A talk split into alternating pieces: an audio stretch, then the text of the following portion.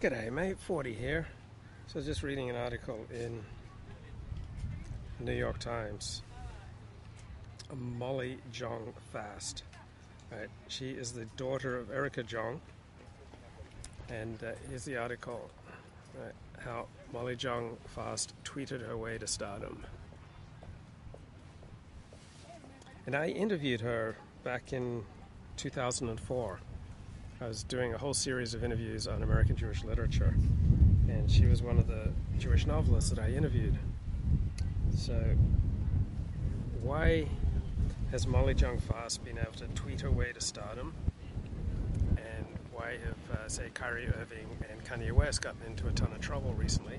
And a lot of it simply has to do with likability. Like Molly Jong Fast is incredibly likable. Like she's incredibly open about her struggles with addiction and I, I, knew she was a lefty when I interviewed her, and she knew I was on the right. But she was just incredibly charming and pleasant and fun to talk to. And people like Kyrie Irving and Kanye West, they're just not very nice. Not just very fun. Not exactly fun to talk to. Right? They're difficult people. Uh, Molly Jong Young, not such a difficult person. She's very easy to get along with. And so people like easy. So how Molly Jong Fast tweeted her way to liberal stardom.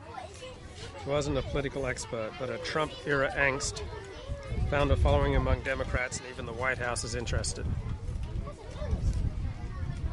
So she just, the story begins with her interviewing Vice President Kamala Harris. And she tells the owner of the New Republic, Win McCormack, Oh, I just interviewed the vice president. And McCormack replies, brow furrowing, The vice president of the United States?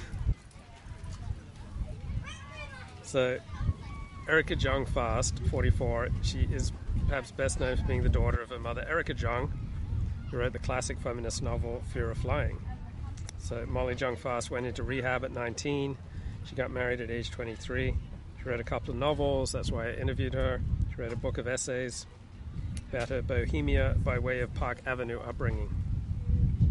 Now she's a liberal media star. So, how did she do it? By being damn likable.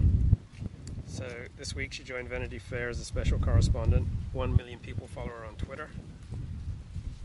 Her podcast is distributed by iHeartMedia. The first guest was Ron Klain, President Joe Biden's chief of staff. She's interviewed all sorts of senators like Bernie Sanders, Chuck Schumer. She's interviewed Julia Louise Dreyfus, John Fetterman, Kamala Harris. All right, she's interviewed people like uh, MSNBC lineup. So her ascent is a little bit like the Woody Allen movie Purple Rose of Cairo, where a moviegoer steps into the screen and enters the world of her favorite film. So she marshaled her weapons grade Twitter habit and her networking ability. She just slid into journalist DMs, and she's become a star of left wing media. She's an MSNBC mom who appears on MSNBC. So part of it, in the big picture, you say, oh, it's because of you know the growing importance of social media, but a darn lot of it is just that she's so likable. Like you can be right wing and enjoy a conversation with Molly Jong Fast. Right? She is not pompous. And a lot of it is that uh, professional punditry does not require uh, unique, rare skills. Right? It's not a big difference between armchair pundits and professional pundits. Right? This is a woman who's likable and a great networker she wins friends easily. She wears her privilege lightly.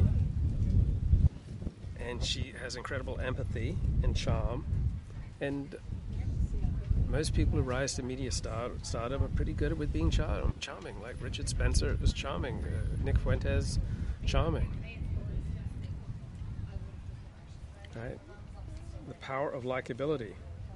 So Noah Shachtman is now the editor of Rolling Stone. So Noah wrote three articles about me back in year 2000 and 2001. Now he's the editor of Rolling Stone. Like when he came to LA, we used to go to social gatherings together. I introduced him to Andrew Breitbart and a whole bunch of the that crew. So now Noah Shachtman's done good.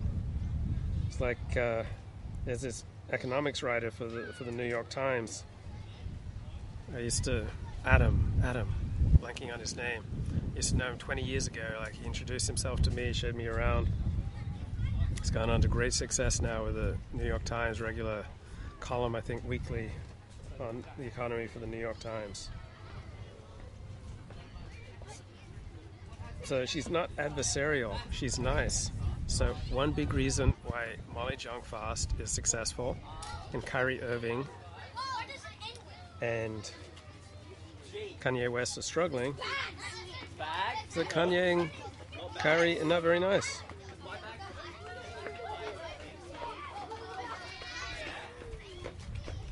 And uh, one key to likability is just Molly Jong Fast is just incredibly open. Right? People, generally speak, like people who are open and honest. Right? People like people who are willing to be vulnerable. People like people who open up. So she says, I was a drug addict, I nearly died, I got sober, I've had this incredible run. She's grateful. People like people who are grateful. So her grandparents include Howard Fast, the novelist of Spartacus fame and communist, served prison time during the McCarthy era. And her mother, Erica Jong, was an early adopter of oversharing. So in 1985, Erica Jong moved six year old Molly Jong into the Beverly Hilton for a month because Erica was developing a sitcom based on her daughter's experience with divorce. So, Eric, Molly Jong's father, Jonathan Fast, sued Erica, his ex wife, and demanded that the TV show change Molly's character's name from Molly to Megan. And a review in the New York Times praises the show's appealing breeziness. Molly Jong Fast is dyslexic. She did poorly in school. She got kicked out of Dalton, this elite private school. It was a, like a seismic shock to her intellectual family. She got into alcohol and drugs. She spent time at Hazelden, the A-list rehab center, and then published a novel about her struggles. I just did what my mother did, she says. I thought that's what you're supposed to do. The reviews were vicious. She then married her husband, who was an English professor turned venture capitalist. She had three children. She wrote another book. Then Trump came down the escalator and it gave her life meaning, right? We're all looking for meaning in life want to feel as though we matter, that we have significance. So Donald Trump came along and gave a ton of people meaning, whether they're, they're pro or anti Trump.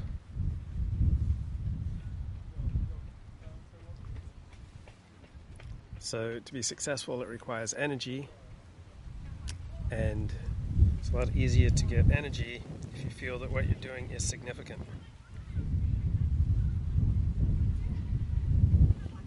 So Erica Jong felt like, oh, you know, the republic is at risk. I, I need to tweet about my angst, and she hit a chord. She became incredibly successful. I had a bit of an interesting experience last night. So it was probably one in the morning or so, and I was up too late, and I was about to go to bed, and I clicked on this. Um, I was just looking at Twitter, and I clicked on this space that was being recommended to me, and it had you know 250 people in it or something, and I was just kind of curious actually, and I think the title was something like "The Big Man Returns" or something. So I was curious, and then I realized immediately that it was Nick Fuentes who has a um, he has some you know secret account or something. He's uh, he's disobeying Twitter's policy by creating new accounts, and there were a lot of people in there, and it was only I mean, by the time I realized that it was Nick Fuentes, uh, you know, in a matter of say 30 seconds or so, I, I they were like, "Oh, Spencer's in the chat," or what, you know, and uh, they were like, "We, we got to get him out here," blah blah blah. And I, I was kind of hesitant to accept the request, but I did, and I was expecting a kind of like, you know, blowtorch, uh, um, you know, treatment by Fuentes. It was just going to be this. Um, acrimonious and, and useless kind of thing that I was going to hang up on because uh, it's not worth my time. And I think Nick kind of got that a little bit. And it was weird. I had not spoken to Fuentes in quite some time. And so they're both charming when they want to be, right? They, they didn't get to where they are by not being charming. You know, everyone has a different persona. You know, there's a certain public persona. There's a persona you might have with your with your parents. Say, there's a persona you have with your child. There's a persona you have at work. There's a persona you have when you're watching a football game or something. But um, so we all, and that's so important, right?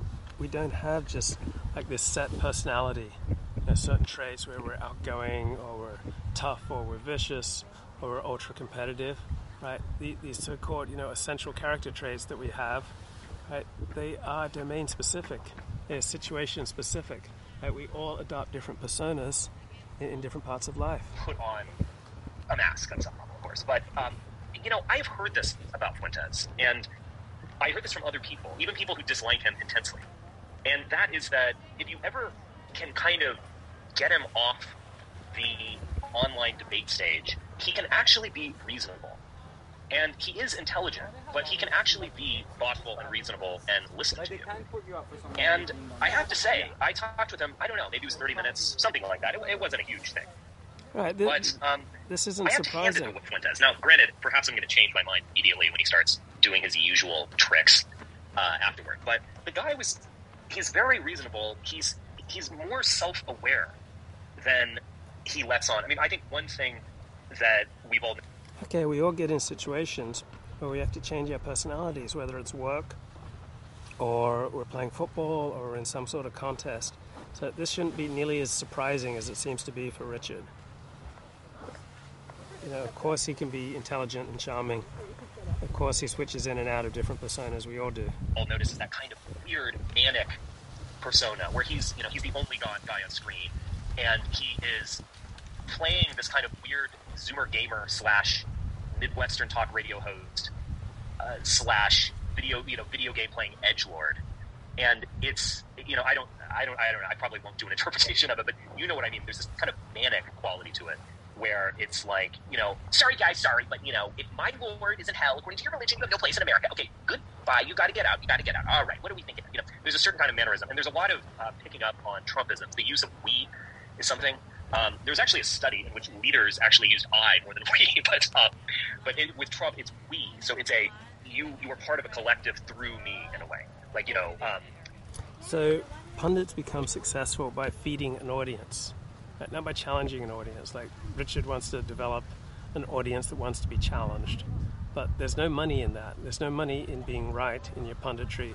The money is in being interesting and in feeding a an audience's desire to hear reasons for why what they believe and feel is true and good and better than the alternative. Uh, we, we love McConnell. He is, he is behind us all the way. Or we hate Mitch McConnell. He is a RINO cunt. Um, it, it's it's a kind of a it's not a royal we exactly. It's kind of a presumed we where you know you have political consciousness through an individual. He does that. Um, but it's funny. I, I, maybe it was just the fact that he was actually kind of relaxed, and uh, I was not attacking him, and uh, it was actually a good conversation. I, I, think behind all of that craziness, there is someone who's actually intelligent, and I think maybe that's a little bit tragic about Nick. Um, but the main thing I told him was you know, did you do you feel like you are being used? That was effectively what I asked him. And it was it was a leading question because obviously, the, my assumption is that the answer is yes. And what I was referring to is like, you have these conservative institutions, uh, the Women for Trump, say, that created the. Of course, he's being used. We're all being used, right? We're all being used, and we're all using other people. So, this isn't some you know giant revelation right? We all try to use other people to meet our needs. Other people try to use us to meet their needs, of course. The um, rented out the ellipse actually during January 6th. And the whole apparatus of behind the scenes apparatus of Ali Alexander and Roger Stone and all of these crazies in Georgia and so on. And, you know, they have money to some degree uh, with Women for Trump or Women for America First, which was originally a Tea Party group. They have an institution. And so they have like a massive email list. They have a network. They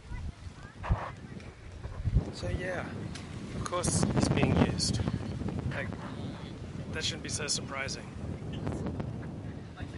Right? People just don't uh, do nice things for us purely out of the goodness of their hearts. Right? There are a whole lot of transactions going on. Right? We're all using and being used. That's just the nature of reality. Right? Your boss doesn't give you a paycheck just out of the goodness of his heart. He gives you a paycheck in exchange for services. Husbands and wives constantly doing things for each other. The man takes out the trash, the woman cleans the bathroom, and the man may bring home the majority of the income. So much of life is transactional. You can be subtler or you can be more obvious with it. That's the nature of reality. That's how the world works. You know what? I'm coming back here a thousand times if I have to. We win, they lose. That's how the world works.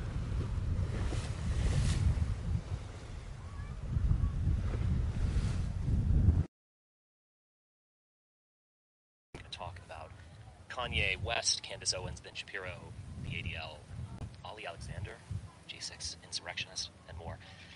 And I'm going to circle around the topic of Christian anti Semitism. And by that, I mean. So, listening to Richard Spencer here talk about Christian anti Semitism. So, anti Semitism is a fancy name for anti Jewish or Jewish critical. And it's not an essential quality, right? There's no essential quality to being Jewish or to being Christian or to being white or being black or Aborigine, right? Qualities manifest differently in different circumstances. Wow, look at that enormous ship coming into harbor. Wow. So I'm here at Sydney Harbor and you can just see the outlines of the Sydney Opera House there in the in the distance. Okay, so just like it's Saudi money that's funding Elon Musk's free speech takeover of Twitter, right? So the Saudis are on the side of freedom, guys. Well, in this circumstance, they are. But in other circumstances, they're certainly on the side of uh, repression. Right? So no group is eternally on the side of repression. No group is eternally on the side of freedom. No group is eternally on the side of God or on what's right or what's wrong. All right? The, the side we're on depends upon circumstance. In something very specific. So I, I'm, I'm sure that everyone listening to this has been exposed to what could probably be called, most accurately, casual anti Semitism. Uh, these usually involve. And so, a lot of what's called casual anti Semitism or anti Semitism is simply that people tend to dislike and fear, even hate those who are different from them. Right? Jews, just as high a proportion of Jews, have fear and hatred and negative feelings towards non Jews, right? Anti Gentilism, as, as non-Jews have towards Jews, right? We all tend to have negative feelings towards those who are different, uh, depending on the circumstance, right? Those feelings may be more or less intense, but uh, may absolutely have nothing to do whatsoever with the intrinsic qualities of whatever group or individuals we see representing a certain group. Involve Jews being good with money or tight with money or not great athletes or something like that. Um, I can remember when I was growing up, there was a joke of uh, how do you lose a Jewish cop? You take the toll road, you know, badoom crash. um, the implication that Jews, you know, are very tight with money and wouldn't chase you down the toll road. Um, we only have so much time, so much energy, so much mental processing power. And so to reduce all these variables, we put people into groups, all right? We don't see people, generally speaking, who we don't know. We don't see strangers as individuals, we see them as members of groups. And that's just how it is, and we tend to fear and loathe and dislike those who are different from us. Right? Everybody hates a stranger, says Mark Twain, and Jews are everywhere a stranger. Even yeah, the angels. I mean, these, in hate my mind, are the equivalent of, you know, funny jokes about Italians uh, or whatever, in the sense that they might be mean spirited in some cases. Uh, they might also contain a kernel of truth, but at the end of the day, they're rather benign and maybe even rather meaningless. Uh, Christian anti Semitism is something different, and I do think it's something more profound. And uh, as I said on Twitter, um, I, I think there's a kind of Of course, it's going to be more profound because Christianity came from the Jews, all right? Why do people lose everything? and get punished for expressing Jewish sentiment, but everything derogatory can be said about white people without penalty. Why is that? Because Jews, number one, are much more effective at organizing in their own interests. Wow, I was just talking to a family member and they talked about my chubby cheeks. When I went to synagogue here in Australia, they remembered me from a year ago and they said, Wow, you put on weight. so, yeah, Jews are more effective at organizing in their own interests than white people are. Right? That's, that's your answer right there. All right? A lot of a lot of this organization requires discipline and expertise and funds and shaping of narratives. So some people are just more effective at shaping a narrative than other people. A pathological ambivalence to it. Uh, there's inherent mixed feelings and contradiction to this. Well, of course, Christians are going to have mixed feelings about Jews and Judaism because Christianity emerged out of Judaism. Uh, Jesus was a Jew. He came first to the Jews to try to get them to accept his message, and they, of all the peoples in the world, have been the most resistant to the claims that uh, Christianity made for him. So, of course, there's going to be ambivalence. Christianity took on the Jewish scriptures, though, of course, nobody believes that they're starting a new religion. Everybody just thinks that they're perfecting or fulfilling the existing religion. I mean, Muhammad had the same attitude towards Jews and Christians. And so, the Christian anti Semite can say and question from the chat, Joseph says, do Jews ally with blacks against white people? Well, sometimes, right? When Jews are part of the coalition of the fringe because they fear the white Christian core, they might find some common interest with blacks, just like in other issues. Uh, Jews and whites may find common interest in supporting stronger law enforcement. So generally speaking, politics in America revolves around a coalition of the fringe, right? Blacks, Jews, Latinos, Chinese, Japanese, homosexuals, kind of united against the white Christian core. And by and large, Jews, like Asians, have fit in with the, the coalition of the fringe. And the coalition of the fringe has almost nothing in common, right, except you know fear and loathing of the white Christian core. Hey, some rather harsh stuff Kanye West has talked about people in the media and people he's had relationships with in the recording industry. So, if you are Jew critical, you have to think that Kanye West would be your last choice as a spokesman, right? This is not a guy who tends to sound particularly rational or compelling. I, I, I would not want Kanye West articulating my point of view. I would not want Kanye West fighting for, for my people. I mean, I would cringe at that prospect. As basically being a bunch of bastards. He can say some harsh things. But at the end of the day, he, I guess what's most telling about his anti Semitism is that he considers himself to be a Jew. And by being a Christian with the blood of Christ, he is a Jew. So, my father, the preacher man, he would always talk about how Christians are the real Jews and uh, the Jews that we have today are not the, the real Jews. So many people who are anti the current crop of Jews still want to tie into the ancient lineage of, of Israel that, that, goes back to the Hebrew Bible. So Kanye, my father, and uh, hundreds of millions of other Christians are in the same camp. Uh, so that kind of seeming contradiction, I think, gets at the heart of this deep ambivalence. We're all ambivalent and contradictory. Like one day we hate our boss, the next day we love our boss. One day we hate our coworker, the next day we love our coworker. Like we're all filled with contradictory feelings and thoughts going in many different directions. We need a WASP or Anglo-Saxon organization for protection for our rights. If we don't have that, we're going to lose, says Joseph. Yeah, so you would think that would be the Anglican Church. Like, why doesn't the Anglican Church serve as an organizing principle and organization for Anglos around the world. Why doesn't the Anglican Church unite the world's Anglo Saxon tribes and uh, make them a coherent civilization once again, perhaps under the reign of a philosopher king like uh, King Charles? Will, will he do the trick? Jesus came to fulfill the laws of Moses. That is. Right, that's, that's a text in the Gospels. All right, so one text does not a does not a theological truth make. Right? So Christianity quickly jettisoned most Torah laws.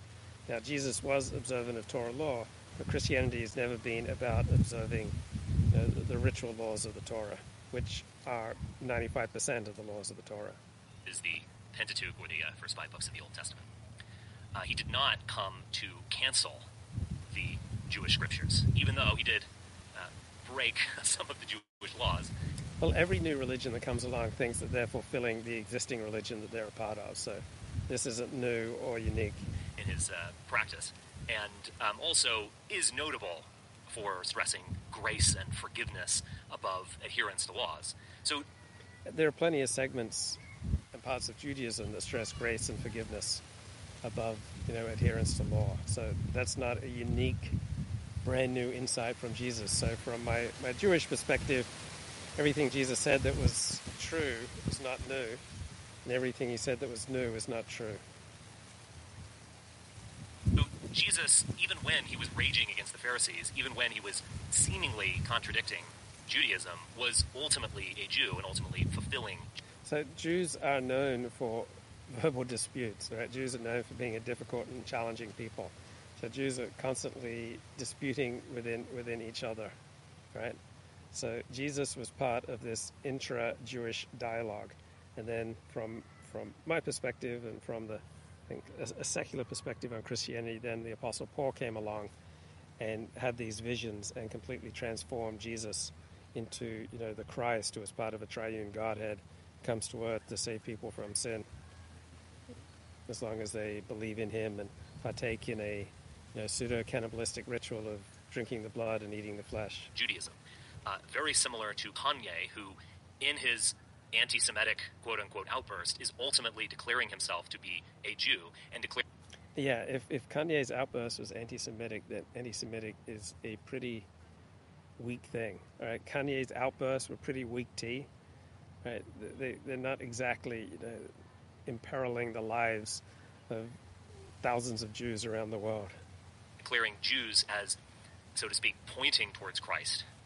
So this is the profound ambivalence that I think really should be taken seriously because you hear a lot of you know shrill shrieking in the media of oh you know anti-Semitism is on the rise again it's everywhere and these mainstream figures like Kanye West and how do you get you know statements like anti-Semitism is on the rise again?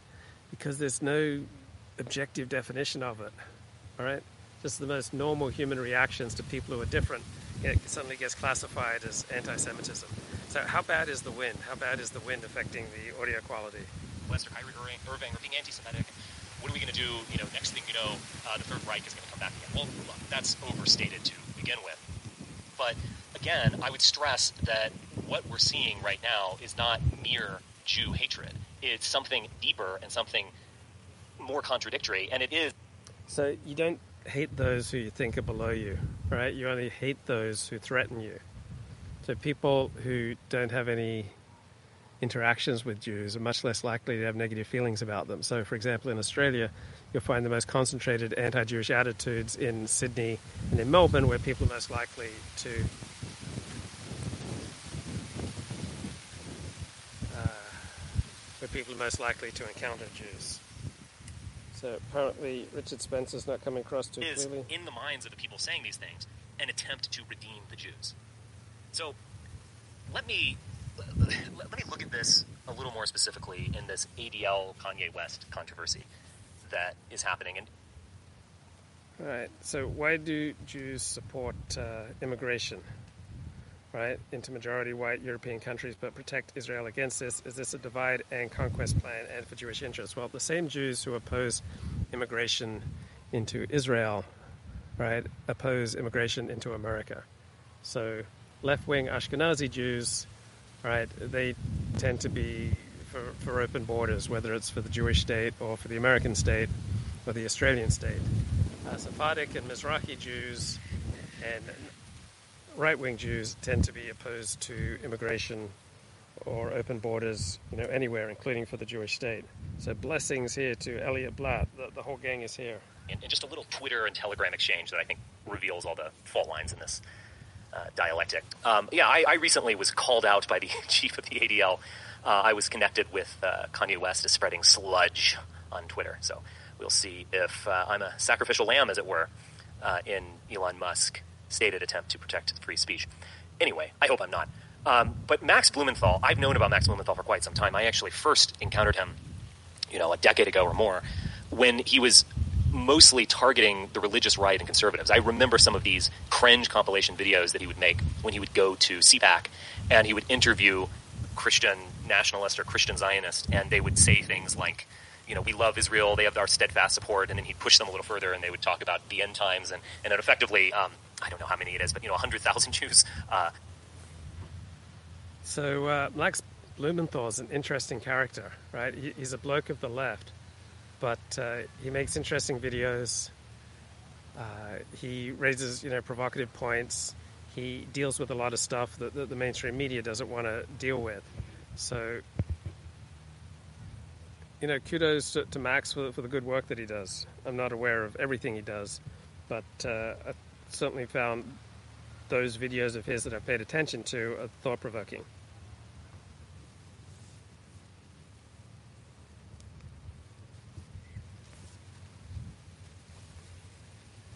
Converting to Christianity and the rest of them going up into flames, something like this. Um, yeah, I mean, I, I, I didn't really go in for his stuff, but there, there was something uh, interesting about it. That's how I that's how I learned about Max Blumenthal. Uh, over the past, say, four years, he's joined the Gray Zone, or perhaps a co-founder, editor of the Gray Zone, and uh, he's most notable for becoming a uh, Russian shill, uh, which is a surprising choice, a surprising trajectory that I never would have guessed.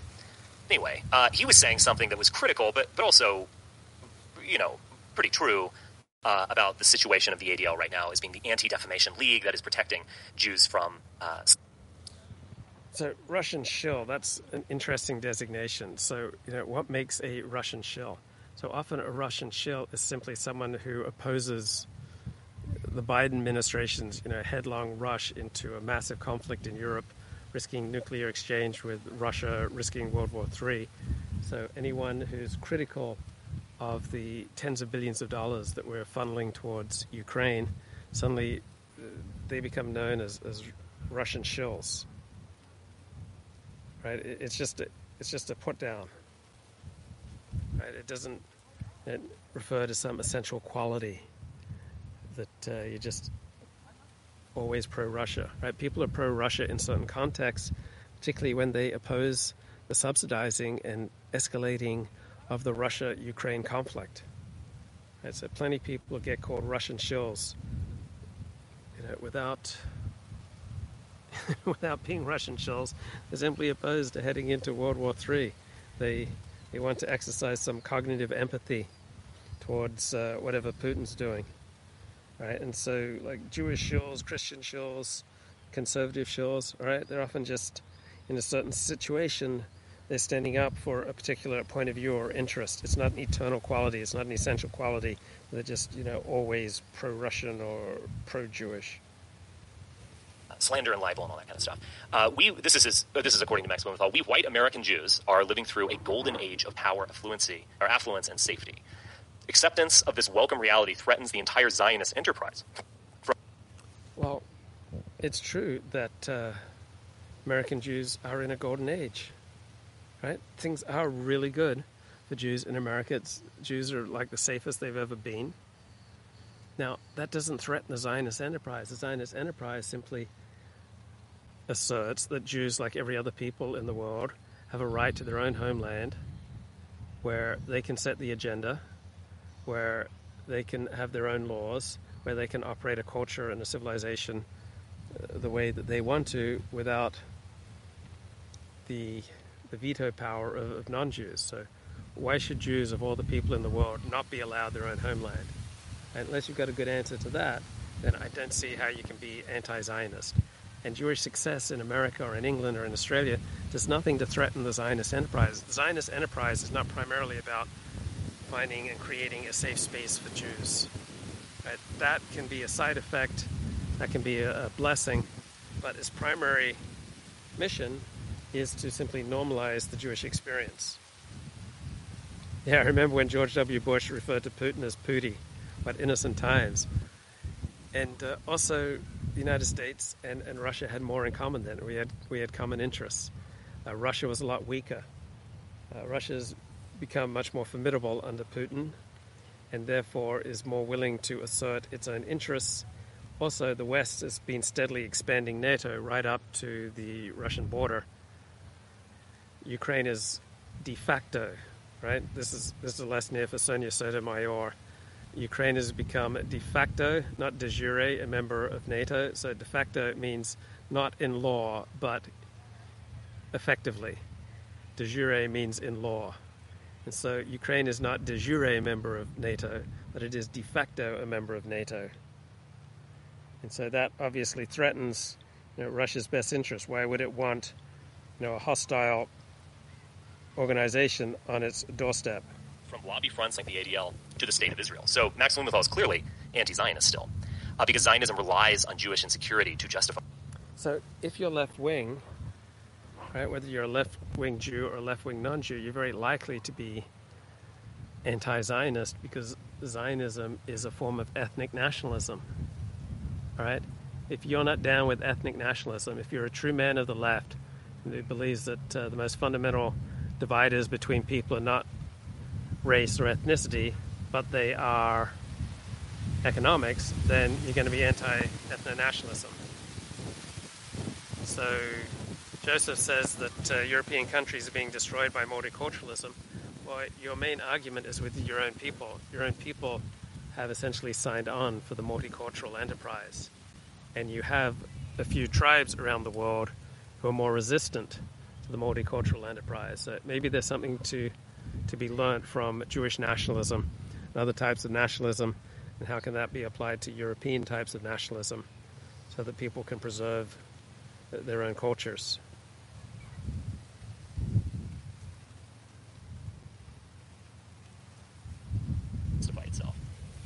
Well, um, I think there is a uh, lot of truth to what he says. I, I, think he's getting at a certain kind of ambivalence at the heart of the Zionist project, at least from. So I don't think that uh, Max Blumenthal is a self-hating Jew. I don't like that term. I don't use it. Right? Not a self-hating Jew if you're opposed to Zionism. Right? He's simply a true man of the left. He has left-wing values that are of greater importance to him than his ethnic values as a Jew. Right? So that doesn't make him self-hating, doesn't make him loathsome, doesn't make him a bad person. Right? He simply values other things more important than ethnic solidarity, ethnic unity, you know, group interests. Right? So plenty of left-wing Jews, if they are more left-wing than they're Jewish, then yeah, of course they're going to be opposed to Zionism, which is another form of ethnic nationalism. The Jewish standpoint.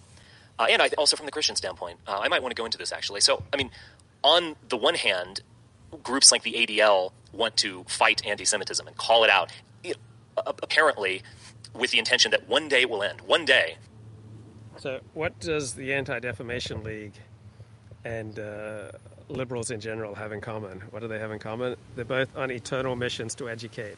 So, the right looks around, and the greatest threat that we see is disorder and contagion but from a liberal and left wing perspective, the greatest threat to our well being is ignorance and attachments to traditional folkways and uh, not, not becoming modern and uh, rejecting the Enlightenment. Right? From, from a liberal perspective, those are the greatest threats. So, also, what, what motivates the Anti Defamation League is uh, fundraising, power, influence. Right? Most people want more power rather than less. Most people prefer more money rather than less.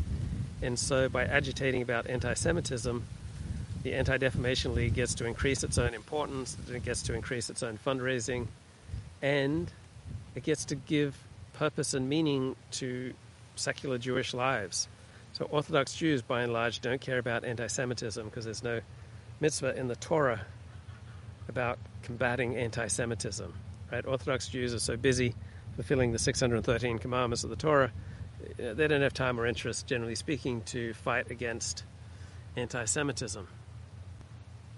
But if you're not living a life revolving around Torah observance, study of Torah, keeping the Sabbath, the kosher laws, laws of Taharat Mishpacha, the laws of family purity, then you need something to fill up that emptiness beyond the pursuit of pleasure. Like people want to feel significant, right? One of our deepest fears is feeling insignificant.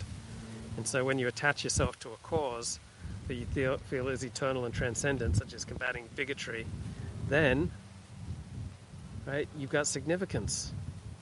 everybody wants to feel significant. We all, you know, sign on to various causes and ideologies and groups to keep those latent feelings of insignificance at bay. Some of us even make live streams.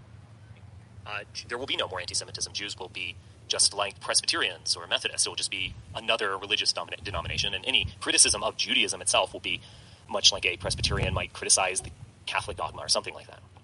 Um, uh, maybe he doesn't even want that, but I'll give him the benefit of the doubt. But on the other hand, Zionism relies on anti Semitism in a way for its justification. Now, this is not. Okay, that's not true. All right, Zionism simply means that Jews deserve a state just like any other people. That Jews deserve a place where they can develop their own civilization and culture without the non Jews having veto power over them. Like, why would you deny Jews out of all the people in the world uh, the ability to uh, have their own state? What do I think will be the outcome of the Kanye thing? I think he's in a lot of trouble, and uh, I don't see him coming back from this very effectively unless he does what, what Jews call tshuva, unless he makes some you know, dramatic you know, repentance. Yeah, we want to feel significant. We want to go where everyone knows our name, and they're always glad we came. We want to know where people are. People are all the same. We want to go where everyone knows our name. So I don't see this ending well for Kanye West or Kyrie Irving or anyone who is saying publicly Jewish critical things because if you're a cele- celebrity or you're a famous person in America, there's just going to be unbearable media and elite pressure against you if you're publicly saying anti Jewish things. It's the third rail, it's the most hot button issue because you have the most effective organized resistance against you. Completely accurate when you think about the history of Zionism in the state of Israel. But in terms of the way that it's legitimized, it's legitimized first as we're just a little democratic liberal state in the Middle East, and we deserve your support. But also, we are the last refuge for when anti Semitism rears its head again. We are the one last escape from the next Hitler, and this is why Israel sh- should always exist.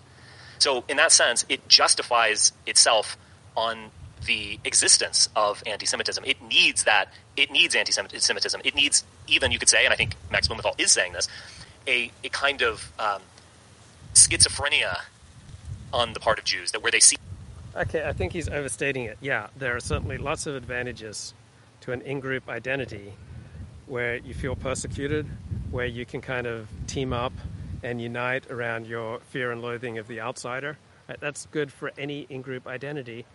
If it's paranoia, right, if it's completely detached from reality, then that comes with an enormous price as well. So I don't think Jewish existence or the existence of the Jewish state depends upon whipping up paranoia about how you know the Cossacks are coming to get you. See anti-Semitism everywhere. After all, more anti-Semitism, more justification for Israel. That's what I think Blumenthal is getting at. Um, I don't know if Candace is getting at this, um, and she affirmatively retweets Max Blumenthal says you were about to get into a lot of trouble for stating this. Reminds me of when I said something similar about the NAACP and BLM way back when. When you dis, uh, disrupt the trauma economy and call out the not-for-profits that benefit from it, you become their next target. Uh, I, I would um, give Candace some credit for this. Uh, and I think, you know, if we're to be charitable to Kanye West, that is, try to represent what he's saying in the best possible light and not just, you know, focus on the kind of contradictions and strangeness. Uh, so trauma economy, that's, that's brand new. I don't think we had such a thing as the trauma economy 50, 60, 70 years ago. Right now it's become a big thing where you know, trauma becomes a whole economy it's a whole new concept. It's like in the traditional you know, Jewish outlook, that there's no such you know category as, as trauma, right? For example, if you were molested, right, it wasn't it wasn't expected to be something that would forever ruin your life, right? So trauma comes from the, the secular worldview, where, where psychology has more importance, right? It's the importation of, of non-Jewish values really don't understand what Kyrie did that was so bad. All he did was post a link to a book that Amazon hosts, right? It's still up. People are watching and buying the documentary and the book. So, yeah, it strikes me as a huge overreaction. But Kyrie Irving, I, I just saw a remark from a journalist that uh, Kyrie Irving was one of his five least favorite people in the NBA. I don't think Kyrie Irving's made a lot of friends in the news media, right? He he's not someone that journalists like, and so I think part of the piling on against Kyrie Irving is that journalists just don't like this guy, and so journalists will give a lot of slack to people that they like, but they're they're very happy to pile on t- to people that they, they don't like. And I think a lot of this piling on against Kyrie Irving just simply means journalists don't like this guy. Right? He's not very popular. He hasn't made many friends among the journos. And so they're happy to see him go down. Also, there's probably resentment that, you know, this guy's making $30 million a year. And there's also probably a lot of journalist resentment that uh, Kyrie Irving refused to get vaccinated. And so sports journalists, more so than other journalists, tend to uniformly be on the left. So north of 95% of sports journalists are on the left. So they're particularly dedicated to denying you know, human biodiversity. They have a very strong left-wing agenda. And I think they just welcome this opportunity to pile on to Kyrie Irving. Yeah, all he did was you know, tweet to a documentary that Amazon hosts. You'd think, like, why is that such a big deal? And so I think part of it's just overreaction. Part of it is people just don't like Kyrie Irving. And I think a normal person seeing all the pile-on against Kyrie is going to think, you know, I feel sorry for this guy. Like, what did he do that was so wrong? He just posted one link to, to a documentary that's good enough to be on Amazon. Uh, I do hear a lot of this. In that interview with Lex Fridman, I actually listened to a little bit more of it last night uh, while I was going to bed. But Kanye was saying, you know, um, they create trauma. And so Disney creates trauma even with a movie like Bambi, where Bambi's mom died. Oh, I remember seeing that in the theaters and crying, uh, crying my eyes out. Um, uh, and, and, what he's saying is that they almost need to traumatize you in order to uh, fleece you, you could say. Uh, they, they place this trauma in your mind very early on, and then you kind of need to keep coming back to them. Now, maybe that's kind of taking it a bit too far, at least in the case of Bambi. But maybe it's not taking it too far in the case of BLM, that there needs to be this suggestion of widespread, rampant, vindictive, immoral attacks on the black. So, yeah, I think there's something to that, that any group can ramp up its trauma story. And particularly if it's good at crafting narratives, if it has a larger role than average in culture, it can really light up the trauma narratives and and eventually outsiders start to resent it. Right? Oh, people don't want to be manipulated. So that's the Sydney Harbour Bridge in the background. That's the Sydney Opera House. Why do Gentiles and others have to bow to Jews and their groups? Never see Jews bowing to any other group of people. We all bow to those who are more powerful than us. So Jews haven't always been powerful.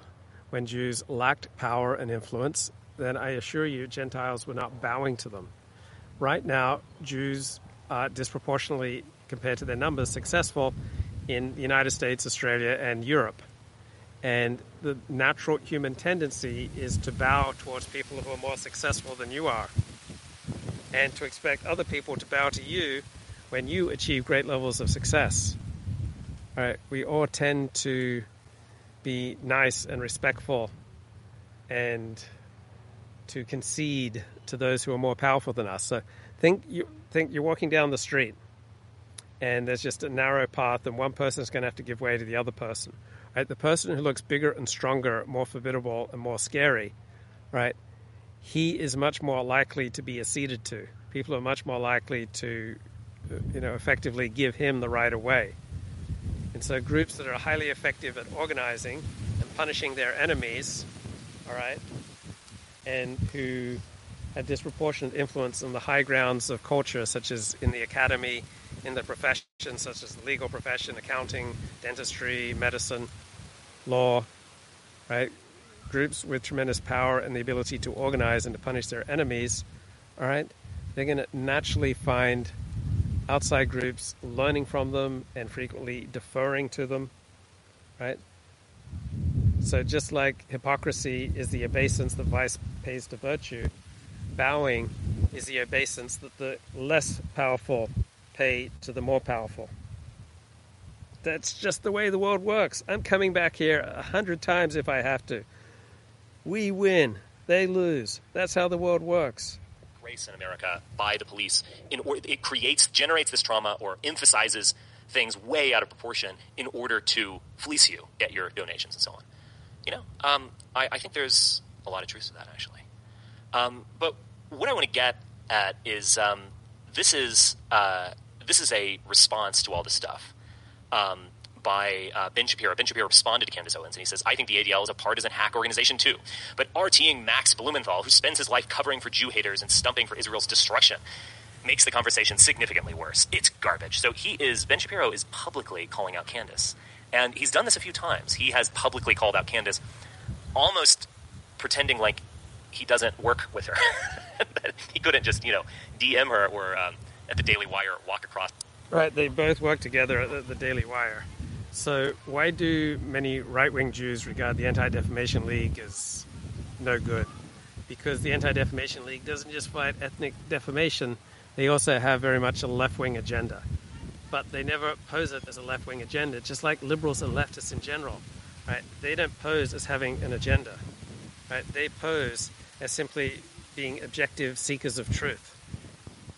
Right? This is just what's objectively true this is just what happens when you see the world openly and honestly and you let go of your traditional prejudices and folk ways and your traditional medieval ways of thinking.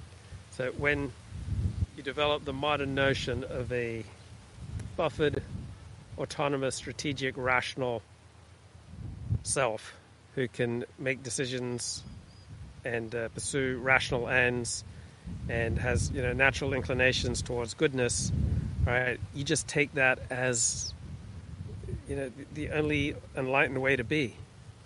And anyone who opposes that, well, they, they must be primitives. And so liberals, by and large, don't believe that they're liberals, that they're just another group of partisans. Right? Liberals, you know, by and large, think they're objective truth seekers, that they're the rational ones that they are the, the products of enlightenment, and the rest of it just simply haven't caught up to their higher stakes. Across the room and talk to her about these things. He needs to kind of signal about this and rip, uh, misrepresent Blumenthal. I'm no fan of Max Blumenthal overall, but I don't think he's a genocidal maniac. Uh, interesting. Uh, so this goes a little further. So Candace responded to that, and um, someone sent me this from Telegram. So Ali Alexander is a really strange and you could say disreputable figure. Um, I won't go into some of the rather horrifying rumors. They are rumors, I would say, but they seem to have some basis uh, involving Karl Rove and so on. Uh, Google it if you must. Um, he, he has been, I believe, convicted of a felony car theft or something like this. Uh, you know, it's rather bad. Uh, then again, um, if you know people turn their life around, if they do the crime and serve their time, they can reenter society, and that's the way it should be. But yeah, still, there's a little whiff of uh, being disreputable about him, and um, also just being simply a grifter. He benefited immensely from, no doubt, from the Stop the Steal movement. He was taking donations. He was out in front.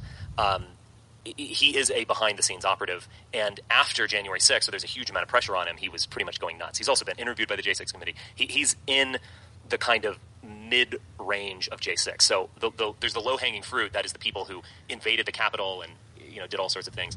There's the high hanging fruit, the Donald Trumps of the world who kind of you know on you know on whose behalf this whole movement was based, but also someone who spurred it on and gave big speeches and promised to walk arm in arm with his uh, comrades to the Capitol. And then there's the kind of mid range, and that's where Alexander is. He's kind of grifting off it. He's talking to congressmen according to his own account.